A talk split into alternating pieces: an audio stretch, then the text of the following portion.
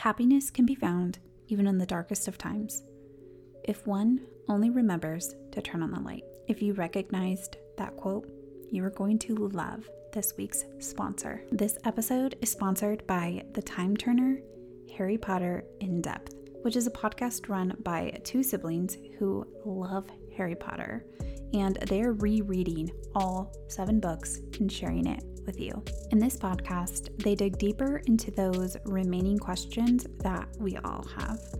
The episodes can range from serious to deep dives into character flaws and plot holes, but it's also entertaining and hilarious with plot lines that every Harry Potter fan will appreciate. Book number one Harry Potter and the Sorcerer's Stone.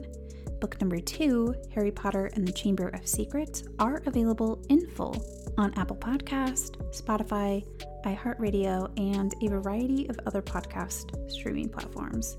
Book number three, Harry Potter and the Prisoner of Azkaban, was released at the beginning of August, which will continue episode by episode. So stay tuned for book number four. Make sure to go subscribe to the Time Turner Harry Potter in depth and let them know that Pocketful of Crime sent you. You can also follow them on both Instagram and Twitter at Time Turner Pod. Now back to the episode.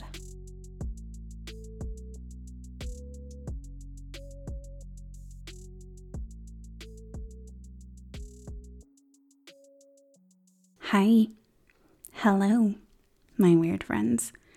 Welcome back to Pocketful of Crime, a true crime podcast where I entertain you with real true crime cases, real people, real murders, and or missing individuals. If you are new, don't forget to subscribe, set your alerts to be notified every time I drop a new episode. And for additional Pocketful of Crime content, be sure to keep up with me and follow me on Facebook and Instagram at Pocketful of Crime. I post pictures from each episode's case and additional content you won't want to miss out on. I have a good episode for you guys today. However, I am currently working on a very big case. I'm working on one that was requested by a fellow listener who shares the same name as me. Hey, Rachel, it's Rachel. This case that I'm working on is somewhat local. Um, it's about within two hour driving distance to the family and about an hour to the actual crime site.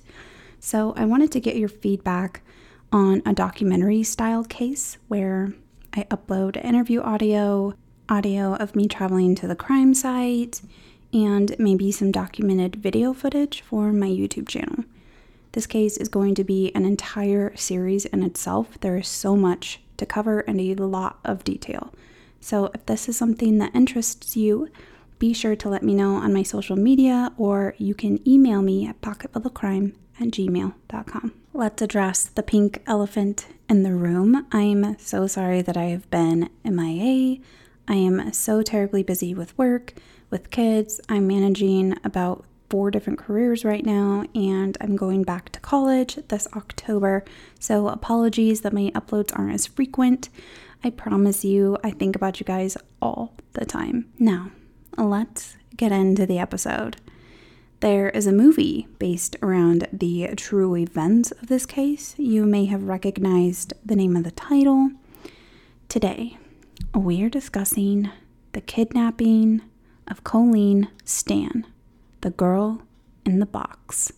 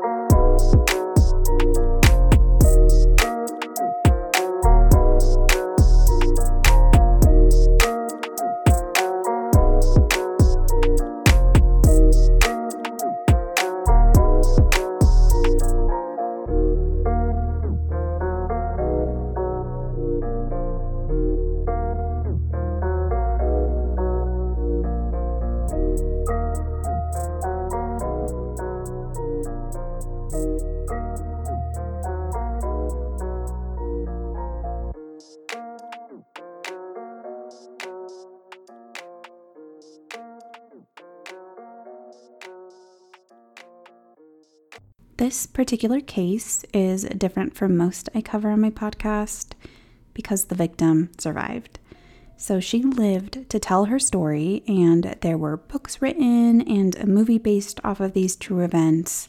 However, when I was doing my research and trying to find some good sources, I even rented the movie and I watched the documentary on YouTube. So there are a lot of conflicting stories of what exactly happened swirling online. So I will be basing this off of the documentary and Colleen's own testimony. It was December 31st, 1956, that Colleen J. Stan was born. In 1977, 20 year old Colleen was living with her parents in Eugene, Oregon. It was May 19th, 1977, when Colleen would do something a lot of people did in the 70s to get to where they needed to go. She decided she was going to hitchhike to Northern California to surprise her friend on her birthday. Westwood, California, from Eugene, Oregon, was 379.9 miles away, making for a 6 hour, 13 minute drive. Colleen's car wasn't in running condition at the time, so she chose Plan B to hitchhike her way there. After all, she thought of herself as an experienced hitchhiker. She knew what kind of rides to accept and which to pass on. I just wanted to add a little side note here that in the 70s, not only was hitchhiking more common, but also people who chose to stop for hitchhikers and give them rides was also not uncommon as well. Versus now in 2020, or even in the past 10 to 15 to 20 years, um, hitchhiking has become less common and popular because, you know, safety. And we all listen to that one girl who has that one true crime podcast talking about these things. Colleen set out on her journey and was able to hitchhike a ride with several truck drivers. And by early afternoon, she had made it to Red Bluff, California. Westwood would have only been another 84 miles west, or an hour and a half drive to her destination. However, she would never make it to that birthday party. Colleen was dropped off by a truck driver on I 5, where she walked up the off ramp to Highway 36 to continue hitchhiking the rest of the way. One vehicle stopped, packed with five men. Colleen did not feel comfortable accepting the ride and passed on their offer. The next vehicle to stop was a two door Dodge Colt. Colleen was relieved when she seen a couple and a young baby inside of the vehicle. Colleen accepted the ride and got into the back seat. The driver of the vehicle was Cameron Hooker, 23 at the time, his wife Janice Hooker, who was only 19, and their eight month old baby girl. Along the ride, Colleen made statements later that Cameron kept looking at her through the rear view mirror. Cameron stopped along the way at a gas station to fill up his car, and Colleen got out of the back seat to use the restroom inside. In Colleen's own words, while she used the restroom, a voice was in the back of her head telling her to run, jump out of a window, and never look back. I think I hear that same voice like every single day. However, Colleen ignored that voice and gut feeling and climbed back into the back seat. She noticed a box beside her that wasn't there before. She didn't raise any question, just took note. Now, Cameron had driven far enough into an isolated area only 20 minutes later. He and his wife, Janice, asked Colleen if it was all right with her if they stopped to look at some ice caves along the way. Colleen was eager to make it to her destination. However, she was just thankful for the ride and they promised it wouldn't take long. Cameron pulled off the road and parked in an isolated area. Janice and the baby got out of the car and walked down to a nearby creek. Colleen could see them from the car window. Cameron had gotten out of the car as well, but Colleen looked around and didn't see him from where she was, sitting in the back seat. Cameron came around to the passenger side where Colleen was sitting. He startled her and held a knife to her neck while he blindfolded her, handcuffed, and instructed her to place her head inside the box next to her on the seat. The box had hinges and opened like a clam, in Colleen's words.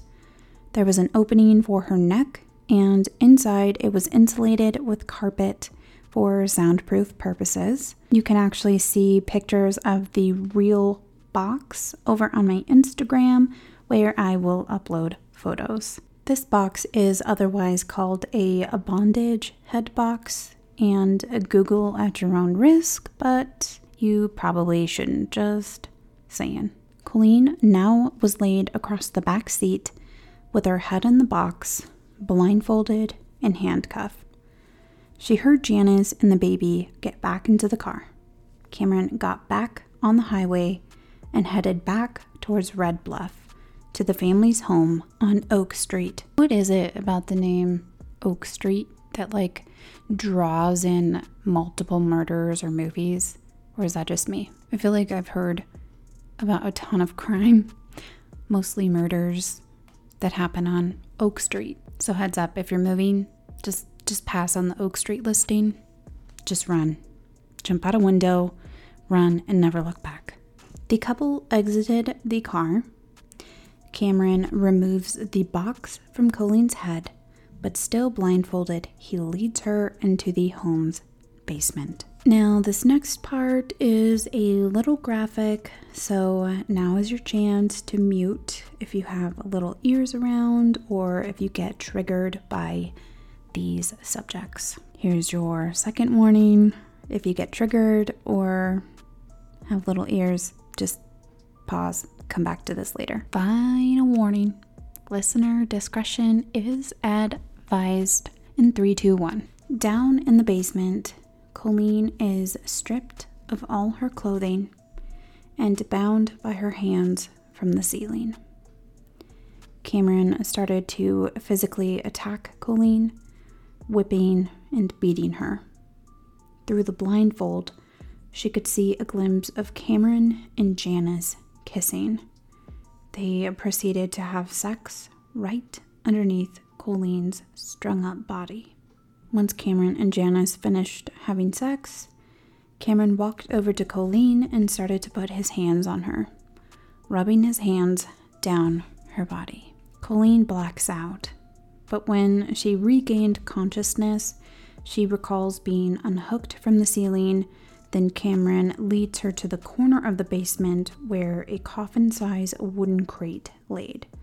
Colleen was ordered into the box and the head box was placed back over her head. Cameron shuts the crate and leaves.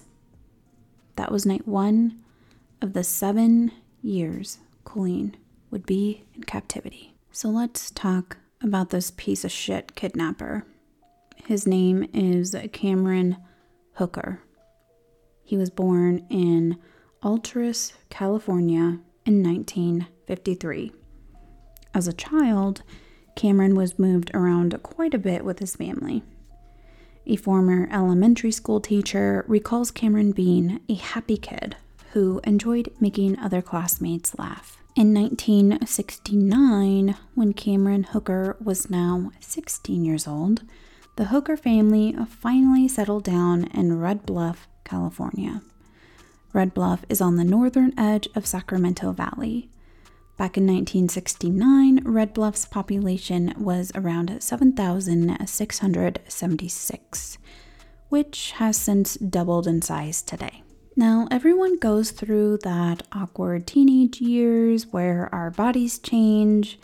We experience the personality changes along with hormones and trying to fit in. Being moved from one place to another during Cameron's childhood you could imagine how difficult it was for him to make friends or even feel comfortable making friends with fear of picking up and leaving again. 16 years old is about the time Cameron's personality began to change, outside of the normal teenage phase. He was more withdrawn than ever, and he avoided social activities.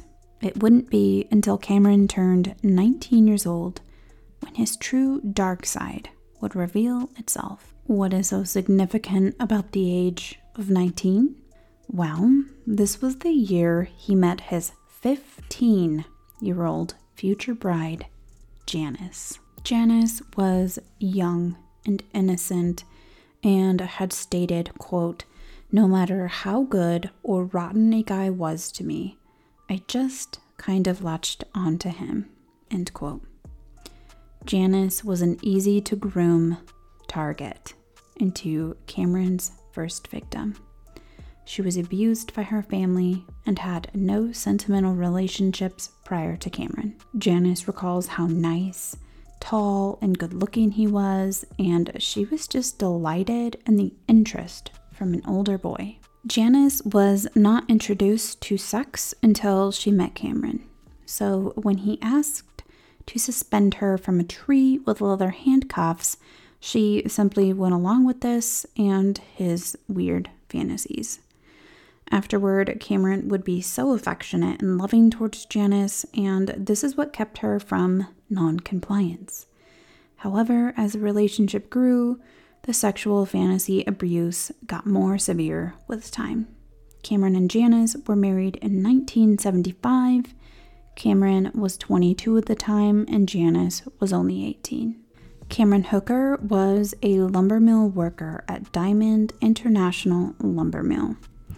He was somewhat normal to the average person, but when he got home to Janice, the violent sex acts included whippings, being choked, and even being held underwater, where Cameron nearly killed his new bride. Janice did not like these sex acts. However, she was so young when first introduced to sex, she didn't know any different.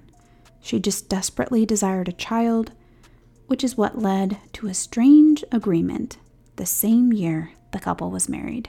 Cameron and Janice came to an agreement, or a contract, if you will, that Cameron would be allowed to kidnap a, in quotations, slave girl to replace Janice as the sole victim to Cameron's abuse. This agreement, however, came with conditions, as they always do. I'm a realtor. Always read the fine print. Cameron was allowed to act out his bondage fantasies with this slave, beating and all, but was not allowed to have sex with her. This was to be saved for Janice so she could get pregnant and have children without danger to herself or the baby. In 1976, Cameron and Janice Hooker gave birth to their first daughter, and a year later, Cameron made sure Janice withheld her end of the bargain.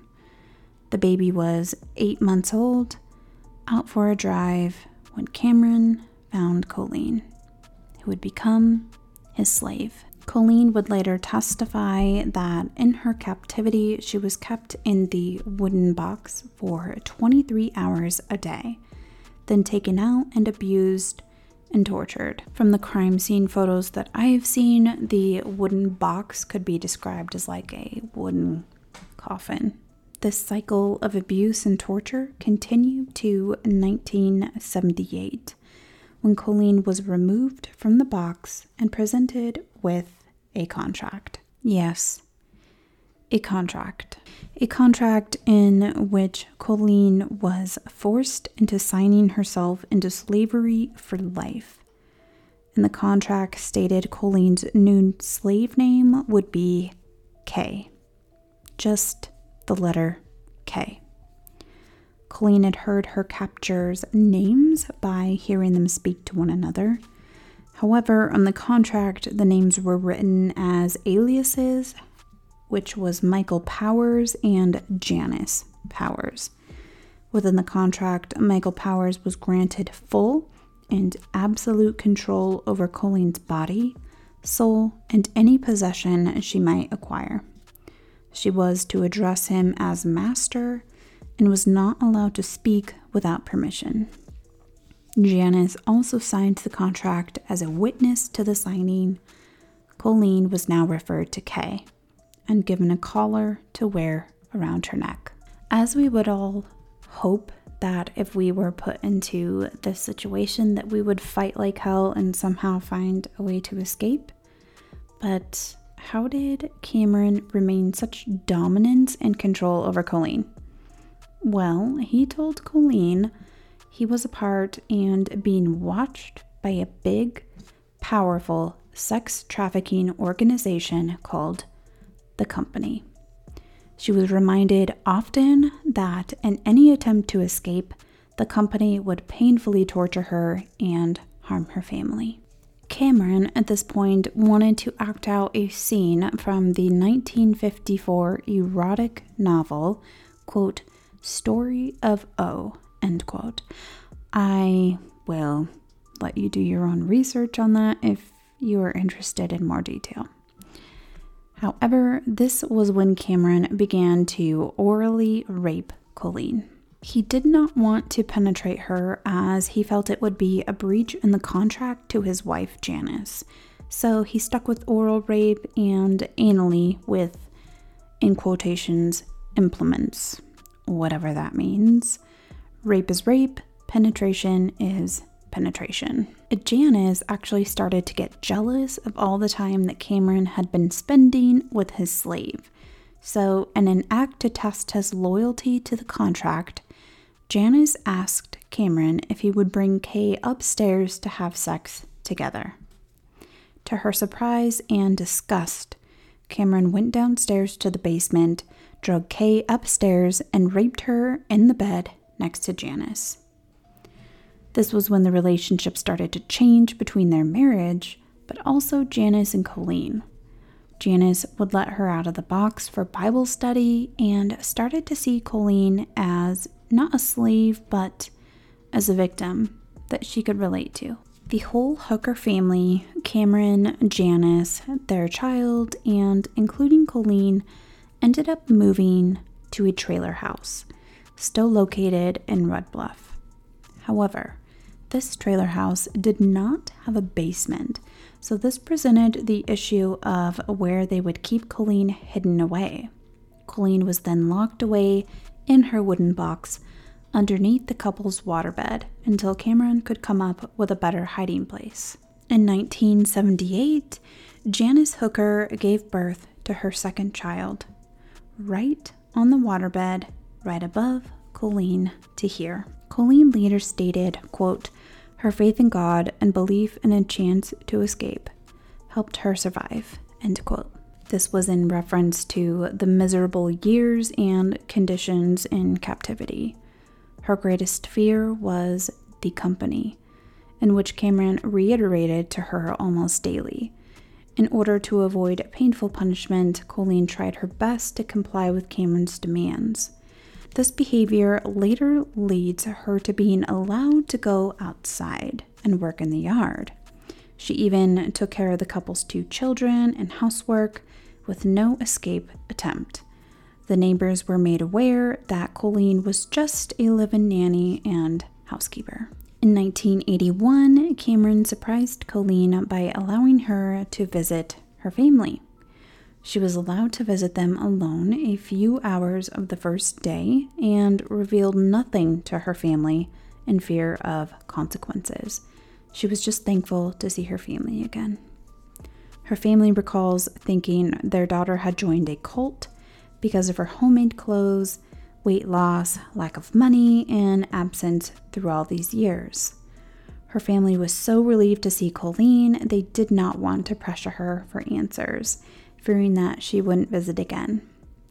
The phone rang during their visit, and it was Cameron on the other line, stating he would be there to pick her up shortly. The next day, Colleen was able to visit for a second time with the company of Cameron.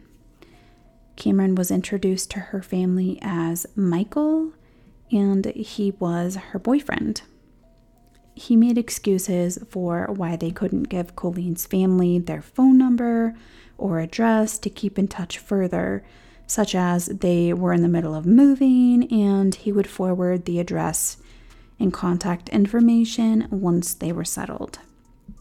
Upon leaving the visit, Colleen's mother insisted on capturing the moment and took a photograph of Colleen and Cameron, posed as a happy couple, Colleen's arms wrapped around Cameron's neck, both with a smile. Oh, how misleading that photo really was. Cameron and Colleen returned to his trailer in Red Bluff, where he started to regret giving his slave too much freedom. This led to another 23 hours in the wooden box for the next three years. She was given scraps of food and water, just enough to keep her alive, and a bedpan was positioned under her feet when she needed to relieve herself. The children were told that Kay had gone back home, so she was expected to remain quiet in the box, which was dark and little air to breathe, sometimes reaching temperatures of 100 degrees Fahrenheit. Colleen was reintroduced to the hooker's children and neighbors in 1983. She was even allowed to get a part time job as a maid at a nearby motel. The tipping point for Janice was when Cameron wanted to make Colleen his second wife. He claimed she was such a good slave. They could dig a dungeon style bunker and kidnap more slaves, and Kay would be able to train them. This is when Janice confided in her pastor, but not enough to let the cat out of the bag, but enough for the pastor to inform Janice that she was living in sin. In 1984, Janice visited Colleen at her part time maid job at the nearby motel. She informed Colleen Cameron was not a part of the company. She didn't say the company didn't exist, but that her husband had lied to her this whole time and was not affiliated with them. Janice helped Colleen escape by taking her to a bus station where she made a phone call to her dad for bus fare and informed him she was coming home. But that wasn't the last call she made. She made a call to Cameron following the first, telling him she knew the company was an entire lie, that she was leaving and never coming back. Janice only agreed to help Colleen escape in exchange for a promise that Colleen wouldn't go to the police. Janice still thought she could revive her marriage and give Cameron a chance to reform. Janice returned home to destroy any kind of evidence that Colleen had ever been there, burning pictures, clothing, and the original slavery contract. Three months later, into the attempt to reform Cameron, Janice was unsuccessful at trying to save her marriage. She reported him to her pastor first, then the police. Cameron Hooker was arrested November 18, 1984. Janice reported her husband for the kidnapping and murder of another girl by the name of Marie Elizabeth Spannhake. She was 19 when she went missing on January 31st, 1976. Her body was never found. Janice told police it was her husband who kidnapped her and shot her in the abdomen using a pellet gun before strangling her to death. She even told police she was forced to help discard the body, and her and Cameron buried Marie near Lassen Park. However, with no body or physical evidence, there were no charges brought to Cameron on this particular case. The only evidence found in the search of the hooker's home was a piece of a negative film, which was a picture of the original slave contract with Michael Powers, Janice Powers, and Colleen's signature present. In exchange for total immunity, Janice struck up a deal to testify against her own husband in court. Hooker was sentenced to 104 years for sexual assault, kidnapping, and use of a knife in the process. He was originally eligible for parole in 2023, but had his hearing date moved up to 2015 by California's Elderly Parole Program. April 16, 2015, Cameron Hooker's request for parole was denied, making him ineligible again until the year of 2030. Now, I hope that this is not true and or will not happen, but however, this is the swirling talk that due to coronavirus, Cameron Hooker could be released for parole as early as March 2021. I will keep you updated on that. When Colleen returned home, she underwent extensive therapy. She tried to go back about her life and studied for an accounting degree after the trial ended. And a quote from a New York Daily News article, she stated, quote, I tried moving on to a normal life, but the misery followed, end quote. Colleen later had a string of failed marriages, having children of her own before she joined and volunteered at Redding Women's Refuge Center, which is an organization to help abused women. She suffered chronic back and shoulder pain over the years as a result of her confinement, and Colleen has since changed her name but still lives in California. Janice has also changed her name and is now a registered associate social worker and has worked as a mental health professional. She too still resides in California, however, her and Colleen have had zero contact. I'm not sure how I feel about Janice getting full immunity. It was her who made Colleen's escape possible, but it was her who also made the kidnapping possible as well. Let me know how you feel about this case. As always, thank you so much for listening. Don't forget to subscribe, like, and share my content with your friends and family. Every listen helps my show grow. We now have exclusive Pocket Full of Crime t shirts that are on my Instagram if you are interested in ordering. One quick extra shout out before the show ends. I just wanted to introduce you to Kyle Hernandez, and he is the owner of Hold Fast Home Inspections. So, if you are in the state of Colorado, he is a certified home inspector, and his business is built on integrity and principle. You can contact him at Kyle at holdfasthomeinspections.com or visit his website at www.holdfasthomeinspections.com be sure to let him know Rachel sent you. Until then, stay weird, my friends. Oh, and one more thing. Hi, Mom.